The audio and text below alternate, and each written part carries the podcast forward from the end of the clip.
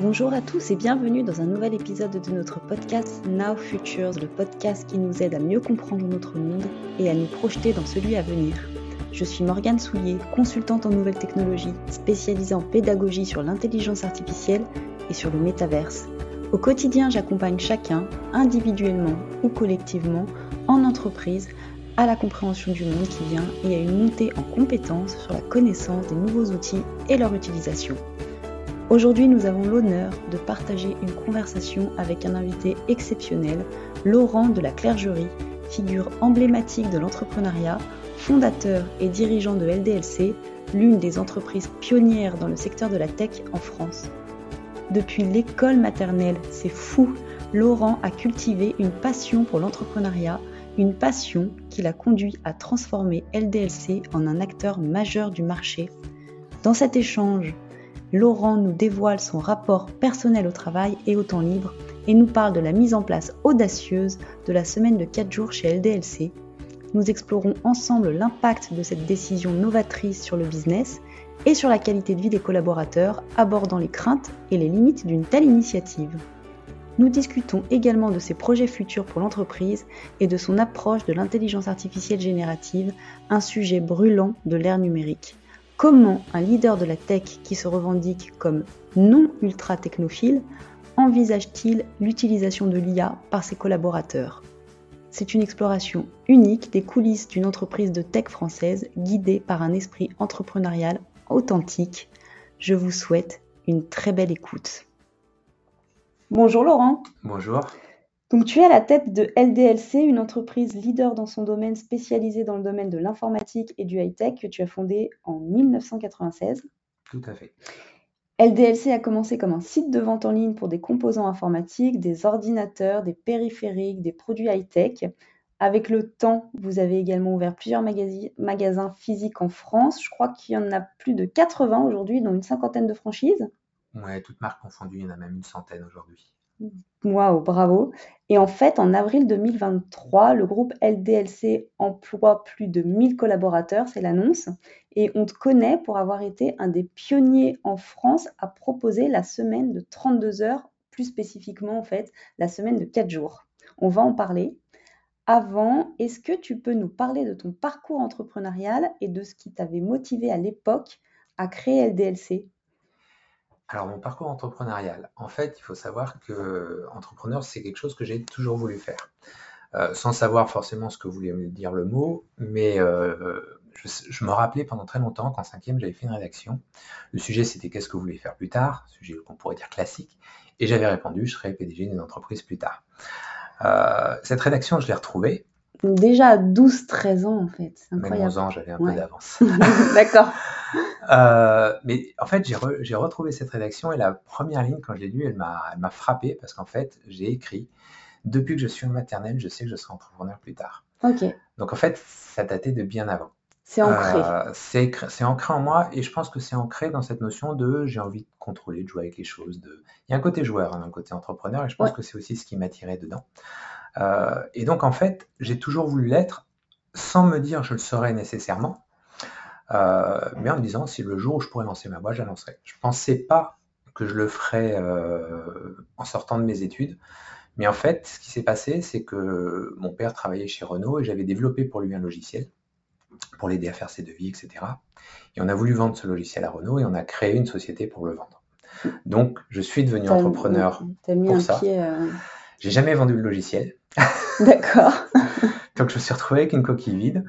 Et partant de cette coquille vide, je me suis dit, bah, qu'est-ce que je peux en faire? Et voilà comment l'histoire a commencé. Donc selon toi, en fait, euh, être entrepreneur, c'est plutôt inné que quelque chose qu'on peut apprendre? Non, je pense pas que c'est inné du tout. Euh, je pense que ça fait partie d'une film, d'avoir une, d'avoir une envie de faire bouger les choses, de s'amuser, d'être je pense que j'aurais pas pu travailler pour quelqu'un d'autre. Je suis pas quelqu'un de simple à vivre, je dirais, euh, dans le travail parce que j'ai mes idées et je pense mhm. que je me serais battu dans un schéma standard ou alors il aurait fallu me laisser beaucoup de liberté, d'entrepreneuriat avec beaucoup de liberté. Euh, mais euh, je pense, oui, ça, c'est quand on a envie de, de créer, d'être un petit peu autonome et puis de tenter des choses parce que globalement, c'est pas le. Je disais souvent à des gens qui me disaient bah, Tu fais de l'informatique, tu aimes l'informatique, c'est pour ça que souvent je disais Mais en fait, si j'avais trouvé en plaisantant, je dis toujours ça, si j'avais trouvé quelque chose qui m'intéressait en vendant des carottes, j'aurais vendu des carottes. Ouais. C'est pas le produit que je vends qui est important, c'est pas parce que je suis geek de formation, presque, ou de, la façon euh, d'éducation que, que je vends de l'informatique. Il y a plein d'autres sujets sur plein de thèmes différents où je pourrais créer mon entreprise encore en plus si j'avais le temps aujourd'hui. C'est plus la mécanique intellectuelle. C'est plus la mécanique intellectuelle qui est de dire comment faire bouger les choses, comment jouer dans ce monde euh, tel qu'il est. Et puis ensuite, comment jouer dans un monde qui... Parce que quelque part, on a cette force quand on est entrepreneur, de dire comment je peux jouer dans le monde que je construis moi-même. Oui, très bien. Parce qu'aujourd'hui, effectivement, on parle d'LDLC, là, de matériel informatique, mais euh, euh, on a en tête que tu as aussi investi dans énormément, énormément d'autres activités, notamment avec l'ASVEL, notamment il y a plein tout un tas d'autres finalement secteurs d'activité dans lesquels tu es très actif et j'imagine que l'entrepreneuriat a sa place à jouer là-dedans aussi. Alors l'entrepreneuriat a sa place à jouer et puis comme je disais, le côté sympa une fois qu'on puisse en une certaine taille, c'est qu'effectivement on peut investir dans d'autres domaines, s'intéresser du coup aux autres mmh. domaines, avoir plus de retours dessus, euh, voir comment ça fonctionne, euh, multiplier les contacts. Je suis très curieux de nature. Euh, une des choses dont on parlera peut-être, c'est par exemple, je lis beaucoup. Des fois les gens ont l'impression que je sais tout, je ne sais rien, mais je lis tellement de sujets différents que je vais avoir des réponses sur plein de sujets. Ce matin, au café, je parlais de la vie des abeilles avec une collègue. mais d'où tu sais tout ça Parce qu'un jour, j'ai lu un truc là-dessus. Ça n'a aucun intérêt pour le métier que je fais. C'est de la pure curiosité. je comprends bien. Euh, mais je trouvais ça génial. Et je vais lire dans plein, plein de sujets différents pour euh, juste en culture générale, mais qui fait qu'à la fin, euh, on perçoit un peu les choses au global différemment et on fait quelque chose qui fait, qui change un peu les histoires des entrepreneurs des uns aux autres, on sort du cadre. Parce qu'en fait, on se dit, il y a peut-être des choses à faire en croisant tous ces trucs-là. Mais je comprends tout à fait la personnalité, en tout cas ce trait de personnalité. Moi, je me définis souvent comme couteau suisse, c'est-à-dire aussi cette capacité à s'intéresser, comme tu dis à juste titre, à tout un tas de domaines totalement variés. Et j'imagine qu'on te pose très souvent la question, mais comment tu fais tout ça? En fait. Et t'as pas, pas envie de te reposer. la question qui agace quand finalement tu fais beaucoup de choses très différentes. C'est pas faux, mais en fait, voilà, ce que, et c'est pareil, on, va parler la semaine de 4 jours tout à l'heure, il y a plein de gens qui vont dire, euh, dans les réponses que j'ai, qui disent, mais moi je travaille 7 jours sur 7, je fais plein de choses tous les jours et, j'ai pas besoin de ça. Et moi, personnellement, j'en ai pas besoin non plus. Je m'éclate dans ce que je fais et je mm. me pose j'ai pas en 4 jours le temps de faire tout ce que j'ai envie de faire. et en 7 jours, je n'ai pas plus le temps. Bien sûr. Euh, par contre, oui, je trouve du temps pour plein de choses parce que curieux, parce que à des moments, bah, plutôt que de regarder une série Netflix, je vais me plonger dans un livre. Ouais. Euh, je vais quand même regarder les reportages beaucoup plus sur Netflix. Euh, justement pour rester ouvert à tout ce qui se passe, essayer de comprendre, mm. voir des schémas différents, voir que les gens 10 vert, enfin 10 blanc et noir, et qu'il faut se faire son idée qui est grise au milieu. Absolument. Euh, et donc il n'y a pas de vérité absolue nulle part. Mais justement, être ouvert à tout ça pour, euh, bah, pour essayer d'en construire quelque chose et d'essayer de le remettre, et c'est ça la force d'un entrepreneur, d'essayer de l'utiliser et d'en faire quelque chose. À bon escient, se forger sa propre opinion et les utiliser à bon escient. Alors justement, concernant la, la semaine de 4 jours, est-ce que tu peux nous expliquer justement ce qui a motiver cette décision de l'implémenter au sein d'LDLC C'était quoi les objectifs initiaux et quel est euh, du coup le retour euh, d'expérience finalement maintenant que c'est déjà depuis combien de temps en fait euh, Alors là, ça va faire trois ans. Bah, on doit être le jour où ça sera diffusé, on aura passé les trois ans puisque ça l'a mis en place le 25 janvier 2021. Ok. L'idée de base, en fait, c'est que, comme je disais, dans les choses que je cherche à faire, c'est aussi de faire que les gens qui travaillent avec moi se sentent bien. et donc, pendant longtemps, je me suis beaucoup intéressé au positionnement du manager, leader éclairant, tous ces trucs-là, euh, bien-être au travail, etc. Et puis, euh, en essayant de mettre des choses en place dans la boîte, on a des coachs en interne, euh, on a un salaire minimum qu'on a revalorisé pour que les gens, pour essayer d'atteindre les niveaux 1 de la pyramide de Maslow, toutes ces, toutes ces choses-là. Allez voir sur Internet si vous ne savez pas ce que mmh. c'est le bien-être de façon générale, c'est ce qui nous sécurise. Voilà, exactement. C'est la première couche. Il faut d'abord être sécurisé chez soi, enfin avoir le sentiment de pouvoir vivre pour pouvoir aller au-delà. Euh, et puis dans cette recherche constante d'aller plus loin, un jour, euh, je suis tombé sur un article qui parlait de Microsoft qui avait testé la semaine de 4 jours au Japon et qu'il avait arrêté. C'est-à-dire qu'ils avaient testé ça en août 2019, ils avaient fait un mois de test, ils disaient que c'était plutôt positif, mais à la fin de l'article finit, on le refera peut-être l'année prochaine, mais on demandera aux gens de poser leur jour eux-mêmes. Donc, il n'y a pas non plus un emballement complet. Mais moi, ce qui m'a interpellé, c'est le mot 4 jours. Parce qu'en fait, j'y avais pas pensé. Dans tout, je peux avoir, bah, quand on dit sortir du cadre, avoir des idées, bah, justement, c'est le petit truc qu'on lit d'un côté et on se dit 4 jours, tiens, ça résonne. Et je me suis posé, en sortant de l'article, en me disant, est-ce qu'on pourrait travailler 4 jours? Ouais, ok. Parce qu'en fait, qu'est-ce qui déclenche cette ce raisonnement? C'est de dire, si on pouvait travailler 4 jours, pour moi, c'est évident que ça changerait la vie des gens. Mais est-ce que c'est possible? Et donc, du coup, je me suis imaginé, si demain matin, je veux transformer LDLC et que je veux que tout le monde travaille 4 jours, c'est quoi les conséquences? Et là, dans le raisonnement, j'ai été euh, assez basique. Hein, je ne vais pas chercher des trucs. Euh, je pense, quand je te dis ça, je pense aux contrôleurs de gestion qui te font des trucs sur Excel avec 250 onglets. Ouais, tu t'es Et mis je leur dis, mais du, moi, du en, un onglet, ça me suffit. Ouais. J'ai juste besoin des gros chiffres, euh, tous les détails qui sont derrière, je m'en fiche complètement. Euh, le bilan, Alors de la, le bilan de la société, il me suffit, j'ai pas besoin du Ouais. détail des comptes. Euh, et donc, je suis rentré dans ce raisonnement un petit peu bilanciel de quelles sont les grosses masses si je fais ça. Et la première chose que je me suis dit, c'est très clairement, on travaille 35 heures par jour en général. Si Par on semaine. passe, euh, par jour, oui, par semaine, pardon. Si on passe à 4 jours, ça fait 8h45, quasiment 9, au lieu de 7. Euh, j'ai même essayé de calculer plus loin. Je me suis dit, mais en 9, alors 9, euh, si je dois récupérer les enfants, les poser le matin et autres, j'ai combien de temps pour manger? Mhm. Ouais, j'ai un quart d'heure maximum, parce que sinon, j'y arriverai pas. Et je me suis dit, donc 8h45, ça passe pas, il faut passer à 8h. Euh, donc 32 heures. Et dans l'introduction, tu parlais des 32 heures, Ouais. et tu en as parlé avant les 4 jours, ça m'a un peu gêné, parce que vraiment, pour moi, la priorité, c'était les 4 jours. Ok. 32 heures, c'est juste une conséquence D'accord. que je viens de dire. Et du coup, bah, 32 heures, je me suis dit, donc si demain tu veux passer la boîte aux, aux 4 jours, tu dois travailler 32 heures. Et donc si tu dois travailler 32 heures, bah, il faut maintenir les salaires parce que sinon les gens ne seront pas d'accord. Bien sûr. Et très logiquement, dans la construction du truc, je me suis dit, bah, combien ça coûte? Et là. T'as fait euh, travailler les contrôleurs de gestion? Non, non, non, personne n'a travaillé. Non, non, je te dis, je travaillais en grosse masse, Ouais. donc été très simple. Ouais. Ça a été, euh, si je prends des métiers type relation client en boutique, c'est des temps d'ouverture. D'accord. Donc si j'enlève 9% d'heures, il me manque 9% de présence, donc j'ai un problème, donc il faudra que je recrute. Donc là, je suis obligé de recruter. Ensuite, j'ai imaginé, j'ai des métiers de logistique, pareil, c'est des métiers pénibles. Là, c'est pas un temps horaire, on pourrait imaginer qu'ils travaillent plus vite, mais comme c'est un métier pénible, je considère qu'ils ne pourront pas le faire. Mm. Euh, donc pareil, il me manque 9% d'heures, j'aurais besoin de recruter 9% pour compenser les heures manquantes. Et puis après, je me suis attaqué au bureau. Et là, les bureaux, j'ai pas du tout le même raisonnement. Je me suis dit, le vendredi après-midi, s'il travaille une heure sur deux, c'est le maximum. Donc, c'est pas 9% Donc, là. Là, j'ai déjà récupéré la moitié de mes heures. Enfin, j'ai déjà récupéré une heure et demie sur les trois heures qui me manquent. Ok. Puis le reste de la semaine, je sais qu'ils font leurs courses, je sais qu'ils préparent leurs vacances, euh, je sais qu'ils font plein de petits trucs Ouais. qui sont à côté, qui occupent largement plus que l'heure et demie, qui continueront à faire après, mais ils peuvent certainement, Du coup. du euh, fait qu'ils auront un jour de rééquilibrer, plus, équilibrer un petit peu. Et je me suis dit, si tu perds un tiers du temps max dans les bureaux, il y a deux tiers en réalité que tu ne perdras pas. Ouais, d'accord. Et du coup, je suis arrivé à une cote mal taillée qui est de dire, bah, ça va te coûter 5% de la masse salariale de mettre cette mesure en place, au maximum. C'est le, parce qu'en fait, c'est un petit peu toujours la façon dont je travaille tous les projets que je lance. Avant de me lancer, c'est de dire quel est ton risque? Oui, bien sûr. Et là, mon risque, bah, c'était voilà, 5% de la masse salariale. Ce qui pesait pour la boîte euh, à peu près un million et demi d'euros. Ok.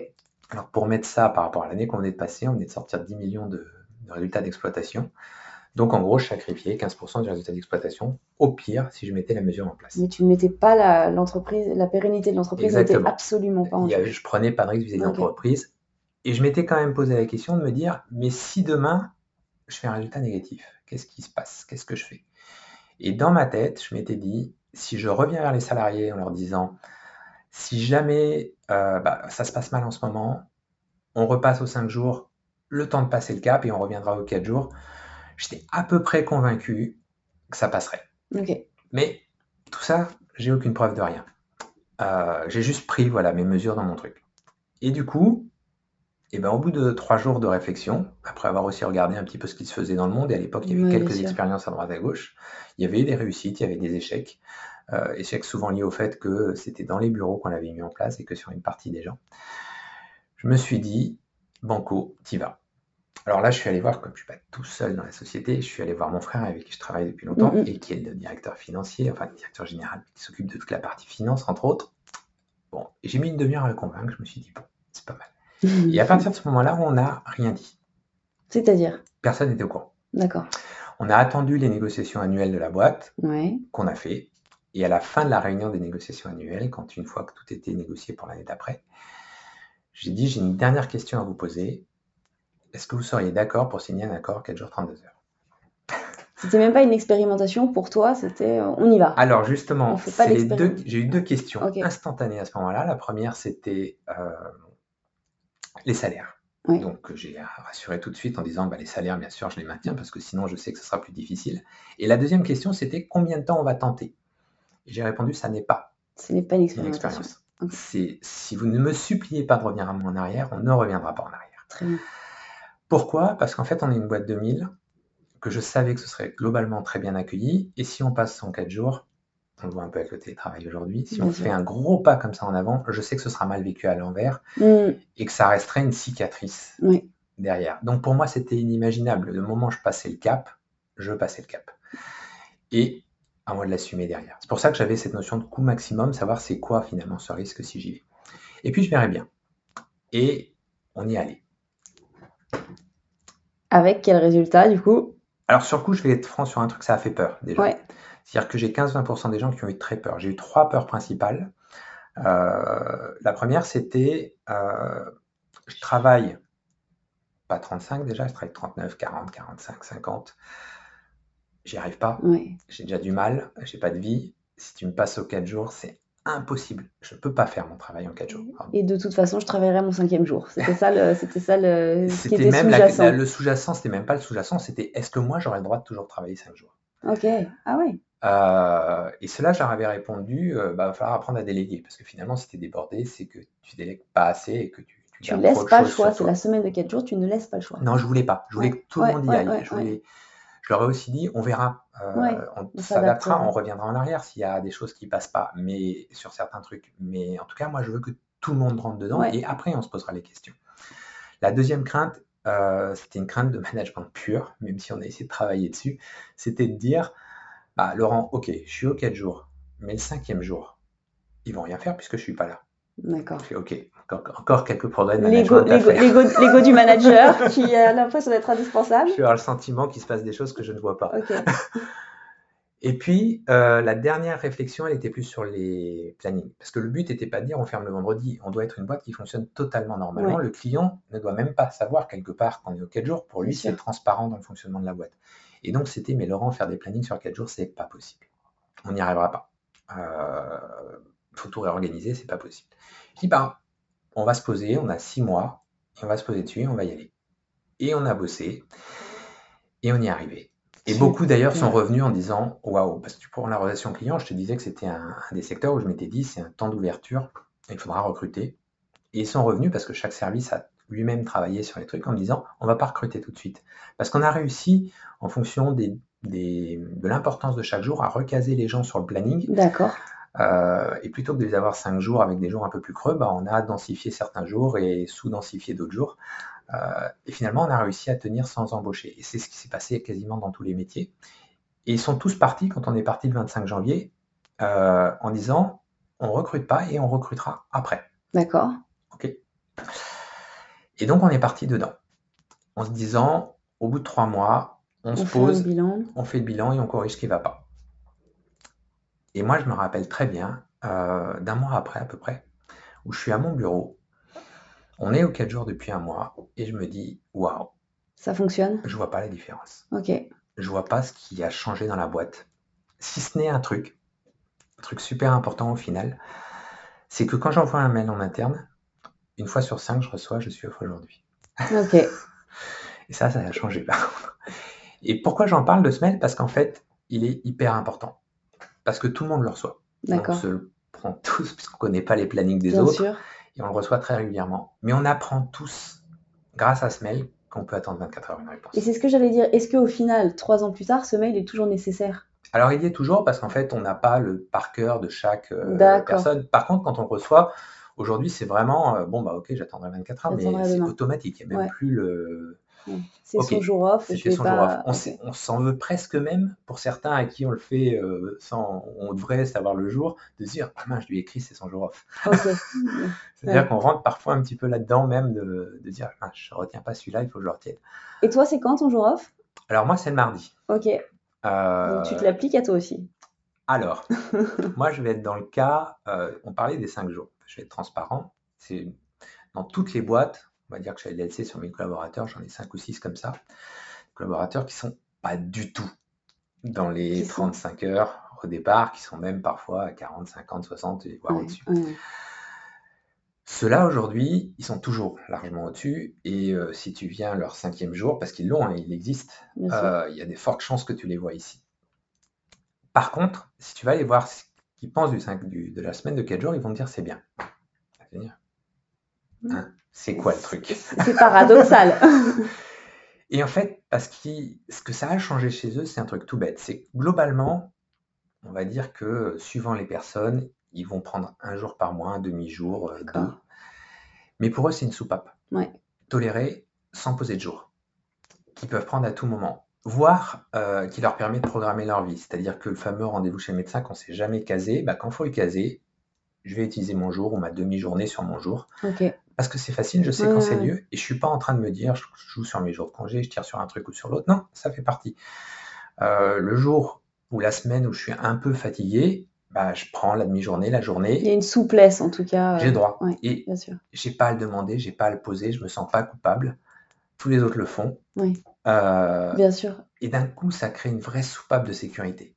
Et je t'avais entendu parler de l'impact de cette mesure sur le télétravail, parce que justement, tu disais, et tu l'as dit, dit, il y, a quelques, il y a quelques minutes, du coup, tu as dû revenir quand même sur, des, sur d'autres dispositifs, dont le télétravail. Je t'avais entendu dire, on, est, on, a été obligé de revenir dessus pour pouvoir voir les gens, parce qu'entre le télétravail et la semaine de 4 jours, il y a certaines personnes qu'on ne voyait plus.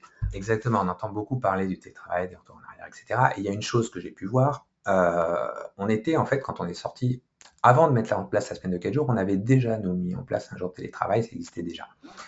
Donc quand on est arrivé au Covid, c'était plutôt facile à, mettre en place le télétravail. Et puis quand on est ressorti, on avait la semaine de 4 jours et 2 jours de télétravail. Et en fait, on s'est rendu compte que les bureaux étaient vides tout le temps. Ok. Et du coup, euh, alors nous, on n'avait pas de souci de, de turnover, de trucs, parce qu'en fait, les gens n'ont pas envie de partir, les conditions de travail sont au top. Euh, mais on se rendait compte qu'on se voyait de moins en moins, qu'on se parlait de moins en moins, mm.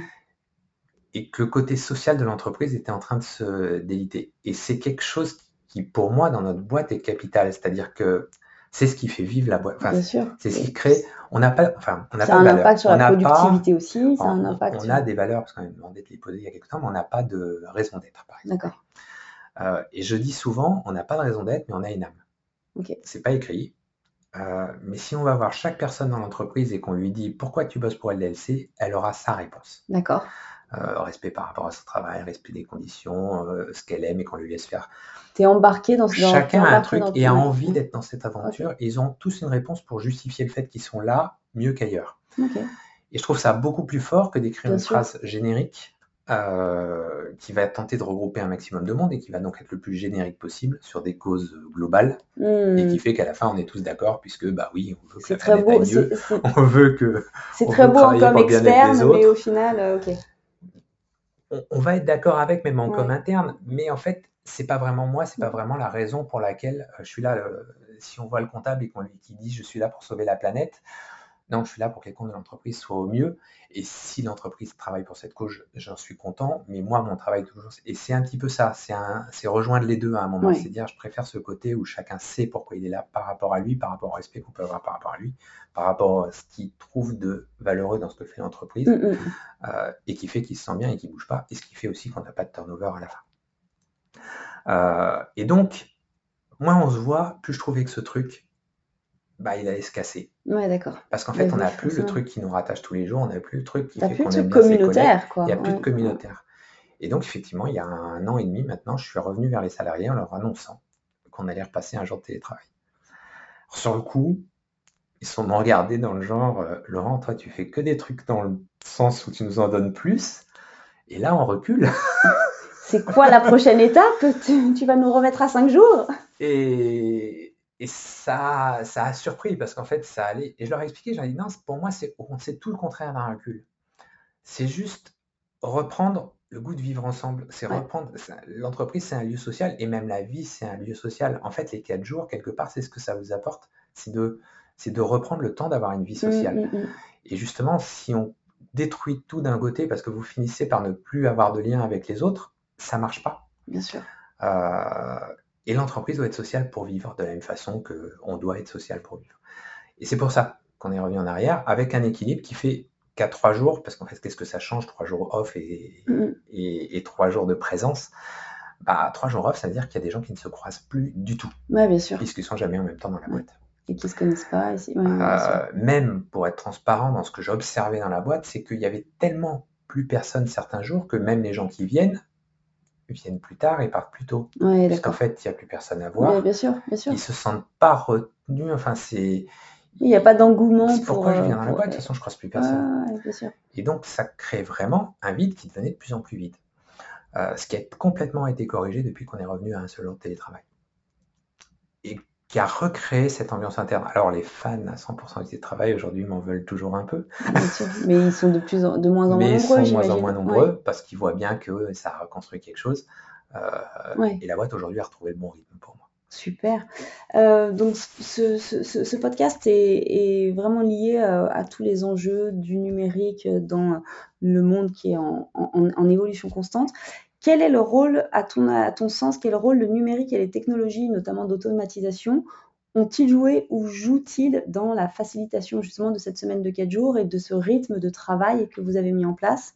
Euh, Et aussi, ma question suivante, c'est comment est-ce que tu envisages l'impact de l'intelligence artificielle, notamment générative, sur le travail et la collaboration au sein de DLC et notamment aussi à, cette ère du changement des rythmes de travail? Alors, les outils numériques dans la mise en place, euh, globalement, je dirais qu'ils étaient déjà pas adaptés au départ, euh, dans le sens où euh, il n'y a pas de logiciel. Par exemple, on a un jour off une semaine sur deux. Ouais. Il n'y a pas de logiciel qui sait bien dire une semaine sur deux, répondre aux mails, je suis absent telle semaine, enfin le mercredi telle semaine et le vendredi telle semaine et faire un mail automatique. Il y a deux, trois outils qui n'y sont pas. Du coup, en interne, ce qu'on a fait souvent, c'est sur le réseau interne, le Teams, chacun a marqué son jour off à côté de son nom, histoire euh, qu'on sache s'y retrouver. Et puis, les gens ont programmé des choses, mais il n'y a pas voilà, d'outils simples qui sont adaptés à ce nouveau mode de travail. Ça viendra, je me fais pas de soucis. Euh, après, dans les fonctionnements, c'était plus de l'organisation.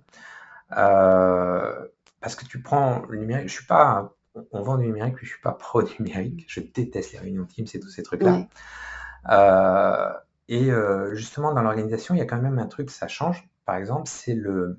Quand on est en télétravail, si tu poses une réunion un jour, bah, c'est pas grave, ceux qui sont pas là, ils se mettent en, connexion à distance. Quand tu es off, tu n'es pas dans la réunion. Donc il faut s'organiser. Il faut s'organiser beaucoup mieux pour que les gens qui doivent être là soient là. Et donc, du coup, tu te mets à optimiser les temps mmh, pour mmh, que mmh. tout le monde, tous ceux qui doivent être là soient là, et tant pis si certains ne sont pas là. Donc déjà, tu réduis le nombre de personnes par réunion, pas parce que tu fais pas envie parce que tu remets l'essentiel euh, au milieu. Et d'ailleurs, là, on est au siège social d'LDLC. Tu as supprimé les grandes salles de réunion. Exactement. Ça, c'était une des. Alors, ça, ça avait été mis en place avant la semaine de 4 jours. Et c'était pas une mesure d'ailleurs. Ça s'est fait par. Euh, J'allais faire un peu par la force. En fait, j'en ai eu marre de voir toutes mes salles de réunion tout le temps pleines, avec 10, 15, 20, 25 personnes dans certaines salles. C'était pas forcément nécessaire. Que j'estimais pas nécessaire, en tout cas, parce qu'on sait, quand il y a 25 personnes dans une salle, il y en a cinq qui bossent, les autres qui vont dire trois phrases, et, beaucoup qui sont là juste par curiosité ou autre, ce qui n'est pas malsain, mais qui prend beaucoup de temps pour pas beaucoup de mm, choses. Mm, mm. Et un jour, j'en ai eu marre. Euh, et je suis arrivé un matin au, travail et j'ai envoyé un message sur le réseau interne qui était très clair, très concis, qui expliquait un petit peu que j'en avais marre de toutes ces réunions. Et que du coup, on allait fermer l'intégralité des salles de réunion du groupe pendant trois mois. Ok. Alors, euh, les gens ont cru au gag. comment on va travailler? Euh, En fait, ils n'ont pas cru que j'allais le faire. Euh, et en tout cas, pas aussi longtemps. Euh, mais dit si. et je leur ai bien précisé derrière, je ne vous interdis pas de, de, faire des réunions, mais je vous ai interdit d'utiliser les salles de réunion. C'est-à-dire que vous pouvez vous retrouver à la machine à café, vous pouvez vous retrouver dans la cafette où il y a des tables, vous pouvez vous retrouver à votre bureau, mais les grosses réunions où vous vous réunissez, c'est terminé. Et on l'a vraiment fait. On a vraiment fermé les salles pendant trois mois. Et en fait, au bout de trois mois, on les a pas rouverts. À part les toutes petites, ou deux, trois. Mais sur toutes les salles qu'on avait, je dirais beaucoup trop, on en a rouvert 20%. Il n'y avait pas de euh, demande en fait. Parce qu'il n'y avait plus de demande, on avait pris le rythme. Ok. Et on a gagné, alors euh, je ne pourrais pas le chiffrer en nombre d'heures, mais je moi je l'ai ressenti derrière, le nombre d'heures qu'on a gagné au lieu de les perdre en réunion.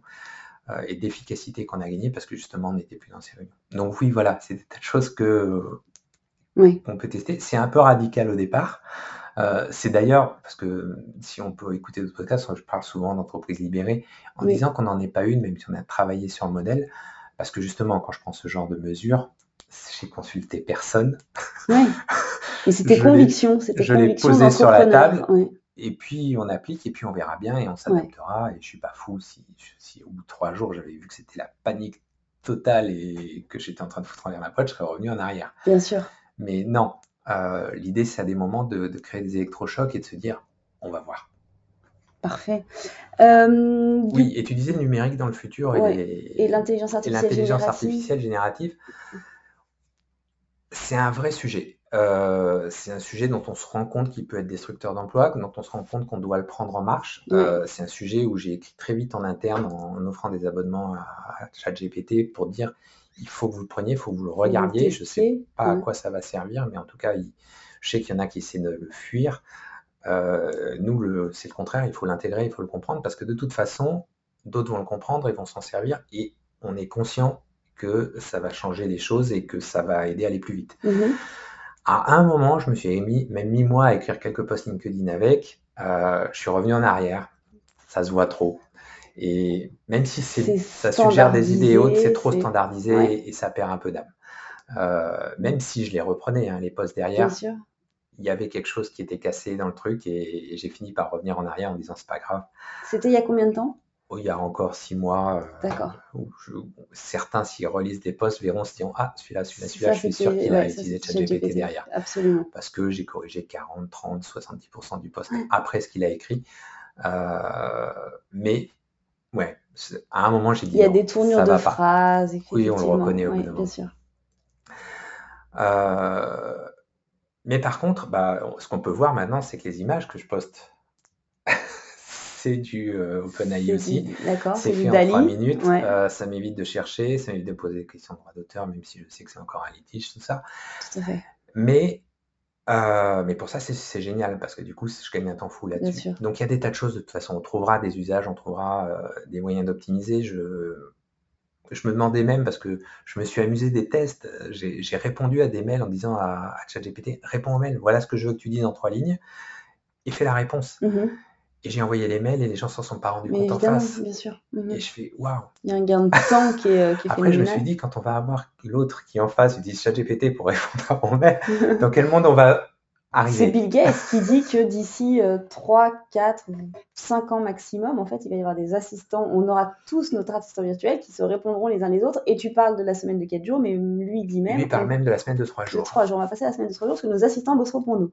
Alors. Qu'est-ce que tu en penses? euh, En fait, bah, ça, alors, je pense pas qu'on est prêt mentalement à être à la semaine de trois jours, même si je pense qu'on est justement dans une période où on doit se poser toutes ces questions. Mmh euh, j'ai, en fait, j'ai posté il y a pas longtemps sur LinkedIn un post où j'explique justement, je dis, mais en fait, on se rend pas compte qu'on travaille plus qu'avant. Alors, quand on dit ça, waouh Attention, ça fait peur. Laurent, on est passé aux 35 heures, euh, je sais pas si tu as vu, le temps n'arrête pas de diminuer. Et j'expliquais, je disais, oui, mais avant, il y avait plus de femmes au foyer, les gens s'entraidaient, ils avaient le temps de s'entraider ou de mhm. se donner des coups de main. Et finalement, la vie hors du travail, euh, qu'on appelait à l'époque, on disait qu'une femme au foyer travaillait, hein, mais c'était un, travail non payé. Euh, bah, ce temps-là, on l'a plus. Et donc maintenant, quand on est en couple avec des enfants, bah, on a un job de plus. Oui, bien sûr. Qu'on doit gérer. Et avant, on pouvait encore, parce que si on remonte 20 ou 30 ans en arrière, on avait encore des voisins qui ont dépanné, qui déléguaient, qui allaient chercher les enfants à notre place. Mm, mm, mm, et tout ça, ça a disparu parce qu'on est de plus en plus sur le monde du travail, qu'on a plus de temps à côté. Et finalement, oui, on ne travaille pas au sens rémunéré plus qu'avant, mais, en, vrai, bien sûr. on est occupé, quoi qu'il en soit. On est occupé beaucoup plus sur des tâches qui sont plus du temps perso, qui sont plus du temps à soi. Qui sont des tâches obligatoires. Et on cesse déborder. Et je pense que ces outils, ces outils vont nous aider à récupérer du temps, à condition qu'on accepte d'en faire du temps. Oui, absolument. Et pas de se concentrer en se disant je dois toujours faire toujours autant de temps parce que euh, bah, parce que c'est la norme, ce qu'on entend tous les jours dans, la, euh, j'allais dire dans les paroles de nos politiques, qui est de dire la valeur travail. Je n'ai rien contre la valeur travail, je pense que ça fait partie de la vie et que ça fait partie de la société même. Euh, on a besoin des uns des autres et de consacrer du temps pour arriver à vivre ensemble. Mais est-ce qu'on a besoin d'être à 40, 35 autres? On a surtout besoin d'avoir un équilibre de vie où on arrive à vivre. Et je pense que c'est ça qu'on est en train de perdre aujourd'hui. Et ces outils pourraient apporter des solutions dans ce sens. Je ne suis pas convaincu, comme dit Bill Gates, et même s'il a raison, qu'on arrivera à trois jours, comme disait Ken il y a quelques années, qui disait on arrivera à 15 heures par semaine. Euh, on n'y est pas encore, en tout cas. Bah, on est dans une double course. On est dans une course croissance. On sait que la décroissance, en tout cas déjà stopper la croissance, ça serait pas mal. Euh, disparité des, des richesses euh, et qui fait qu'on va toujours dans cette course en avant. De, on a le sentiment de réussir si on a réussi quelque chose de mieux, qui rapporte plus on surconsomme de plus en plus, que j'expliquerai moi dans ma tête en me disant on surconsomme parce qu'en fait on n'a plus de temps, donc on s'abandonne à la mmh, consommation mmh, pour mmh, essayer de se dire qu'il y a des choses qui varient. Et on est un peu dans ce monde euh, où je ne sais pas si on arrivera à s'accorder ce temps, et pourtant il faudrait. Oui, bien sûr. Et donc cette idée... Euh, et donc on, a on est en train de construire des outils qui vont dans ce sens-là, peut-être trop d'ailleurs, parce qu'on parle des, de l'intelligence, enfin des, de l'IA générative, mais il y a aussi les robots qui arrivent. Bien sûr, il y a tout un tas, évidemment. Là, on a des gens dans les bureaux qui sont en train de se dire euh, mon job va disparaître. Alors que. Alors qu'on pourrait dire la même chose aussi euh, de certains postes manuels. Et oui, bien sûr. Euh, parce que quand on regarde les derniers robots Optimus de Tesla qui font des gestes de plus en plus humains, bah, il y a des tâches manuelles simples dont on se dit demain, elles seront remplacées en Asie, on voit déjà ça dans les hôpitaux, dans les restos, dans tout un tas de, il y a plein de choses qui sont en train de bouger. Et tout n'est pas remplaçable, en tout cas pas tout de suite, ou pas dans les 10, 20, 30 prochaines années. Mais il y a plein de choses qui vont bouger. Donc il y a plein de questions à se poser et il y a du temps qui va se libérer. Et la question, et j'avais vu une fois c'est un spectacle, je n'ai plus le nom du spectacle en tête, où le gars prend une image qui est très bien, que j'ai adorée. C'est il dit quel serait le réflexe? Vous êtes le roi du monde de l'épingle à nourrice. Ok. Vous avez, vous vendez 100% du marché de l'épingle à nourrice. Et un jour, quelqu'un dans votre usine invente un truc qui permet de les produire deux fois plus vite. Dans votre usine, oui. Bah vous avez besoin de la moitié des gens. Mm-hmm. Il y a deux solutions. Vous êtes super rentable, tout va bien. Il y a deux solutions. Vous virez la moitié des gens. Ou vous produisez deux fois plus. Non. Non. Même pas produire, il n'y a pas de besoin supérieur. C'est juste j'ai besoin de la même quantité. Donc, je vire soit la moitié des gens et je suis encore plus rentable, ou je continue à être rentable et je fais travailler deux fois moins les gens. Qu'est-ce que vous choisissez? On est dans un monde qui vire la moitié des gens. Bah, bien sûr. Et qui se pose jamais la question de se dire, mais en fait, l'outil m'a permis, à rentabilité égale, à tout strictement pareil, de maintenir le niveau de vie des gens, de maintenir mon niveau de vie, euh, et d'apporter une qualité et d'apporter une qualité. Euh, et non, on n'est pas dans ce monde-là aujourd'hui. Bah, et les outils qu'on est en train de développer sont exactement ça.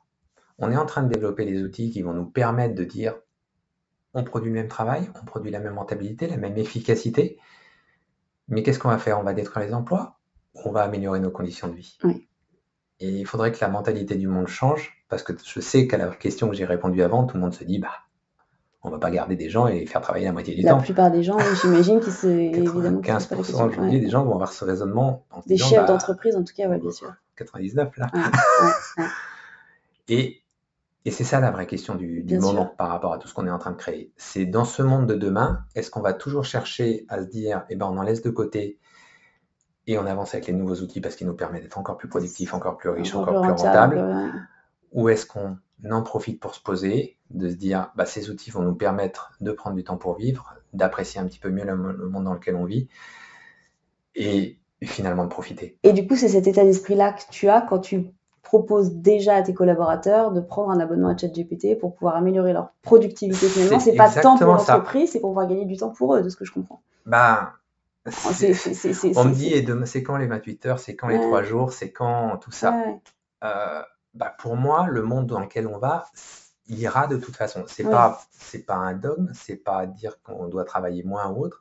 C'est juste, de toute façon, avec ce qu'on est en train de construire, si on n'est pas dans l'évidence qu'à un moment, soit on n'a plus de travail pour tout le monde, soit on ralentit et on travaille un peu moins, euh, on n'y arrivera pas. Donc, quelque part, on n'a même pas le choix. J'ai une toute dernière question sur le sujet numérique, enfin sur le sujet euh, de, façon générale sur ce, podcast, c'est dans ton secteur d'activité, quelles sont selon toi les tendances actuelles les plus importantes justement dans le domaine euh, du high-tech, de l'informatique? Comment tu anticipes ces besoins et les désirs évolutifs finalement euh, des consommateurs dans un domaine qui, change hyper rapidement? Alors tout à l'heure tu disais, j'ai beau bosser dans le numérique, je suis pas pro-numérique. Mais du coup, comment tu vois ton secteur d'activité changer Alors, je te disais que je suis pas pro-numérique parce que euh, autant l'IA générative, je vois des trucs, autant je suis anti-data, par exemple. Ouais, ok. Alors, l'IA générative, elle fonctionne sur ça au départ, mais dans le sens où, dans l'entreprise, comme je t'ai dit, j'ai pas 25 000 fichiers Excel, euh, j'ai besoin des chiffres principaux. Et euh, je vais te prendre un truc très concret sur notre site web, on ne te traque pas. On ne surveille pas les pages, on ne fait pas de test AB sur toi. Euh, on fait rien en fait, on fait rien de plus que quand tu venais dans une boutique et qu'on n'avait aucun data sur toi. T'es pas targeté derrière. Euh, on sait juste que tu es rentré chez nous, ouais. euh, que tu as acheté ou que tu n'as pas acheté, mais des éléments les plus basiques possibles. Il n'y a aucune data de se dire tiens, si tu prends ce produit, tu pourrais prendre sur. tout ça, on ne fait pas. D'accord. Pourtant, c'est un parti pris? Bah, En fait, je trouve que ça sert à rien. D'accord. Il y en a plein qui vont me dire, Laurent, tu passes à côté de vente, incroyable. Ce, à quoi je réponds, bah regardez, depuis qu'on s'est lancé sur Internet, j'ai jamais fait tout ça. Ouais. Et je suis rentable. Je suis rentable et tous mes concurrents ont presque disparu. Et eux, ils l'ont fait. Alors le plus gros, l'américain, est toujours là. et il le, fait certainement aussi beaucoup. Mais j'ai pas eu besoin de le faire pour être celui qui finalement est passé à travers les mailles. Euh, simplement, à un moment, pour moi, il y a du bon sens on sait comment on fonctionne, on n'a pas besoin d'essayer d'analyser si le bouton doit être bleu, vert, jaune, rouge pour cliquer dessus. Mm, mm, mm. Euh, oui, peut-être que ça change quelque chose. Et ce que je disais aussi d'ailleurs à ceux qui disent ça change quelque chose, je disais oui, mais vous voyez ce que ça change en immédiat, mais vous voyez pas ce que ça change dans le temps. C'est-à-dire que ça se trouve, il y a un négatif derrière, il y a un biais négatif que vous ne voyez pas. Et vous ne le verrez jamais plus parce que vous aurez changé tellement de choses que vous ne serez pas conscient de ce qui a changé. Un petit peu ce que fait l'IA quand on rentre dedans. Bien sûr. Euh, on ne sait pas toujours ce qu'elle a fait ni les conséquences des choses. Et donc, j'ai jamais voulu rentrer là-dedans. Euh, et je pense qu'à des moments, il faut aussi savoir rester simple. Euh, ne pas se perdre dans tout ce qu'on nous donne. On est en surconsommation, en tant que particulier dans ce qu'on consomme, mais peut-être aussi en tant qu'entreprise, dans ce qu'on voit, dans ce qu'on peut utiliser et dans ce qu'on veut utiliser, et à la fin, est-ce que c'est vraiment utile? Écoute, merci infiniment pour ton temps. Je ne sais pas si tu sais, on termine toujours ce, podcast par le portrait numérique de l'invité. C'est six questions très courtes auxquelles tu peux répondre de façon euh, le plus court possible également. T'es prêt? Oui, je suis prêt. Ok. Quelles sont les applications mobiles qui te sont indispensables au quotidien? Il n'y en a pas? Euh, alors, euh, non, je vais te répondre, mais complètement à côté de ce que tu pourrais imaginer, même si ça change dans le temps. J'ai toujours un jeu euh, où je vais, qui va me servir, c'est des jeux micro-jeux où je vais jouer 3 minutes euh, ou autre. Euh, en ce moment, c'est les pastèques, avant c'était Candy Crush, avant c'était Clash Royale. Qui sont des micro-coupures 3 minutes. Des petits moments de décompression dans la journée. C'est mes petits moments de décompression dans la journée. Et voilà, l'application. Donc en ce moment, c'est pastèques. tu dois avoir le plus. En ce moment, c'est les pastèques. Et voilà. La dernière application que tu as téléchargée eh ben, c'est celui-là. C'est les passés. C'est mon fils qui me l'a fait découvrir. On va regarder ça. Et une ou des applications que tu n'ouvres jamais, malgré le fait qu'elles soient dans ton téléphone Alors, c'est pas une application, c'est pas que je l'ouvre jamais, euh, mais un truc euh, que j'utilise jamais, alors que c'est dans le téléphone, c'est le répondeur. Ok.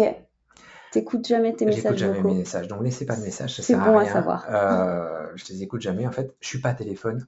Euh, j'ai aujourd'hui un téléphone sur moi parce que c'est devenu un portefeuille. D'accord. Jusque-là, j'en avais pas, je pouvais partir euh, très longtemps. Et pour prendre un cas très concret du répondeur, c'est une histoire qui vraie. C'est un jour, j'ai un ami qui m'appelle jeudi en me disant Demain soir, on fait un barbecue à la maison, est-ce que tu, si tu veux venir, euh, passe? J'ai écouté le message une semaine après.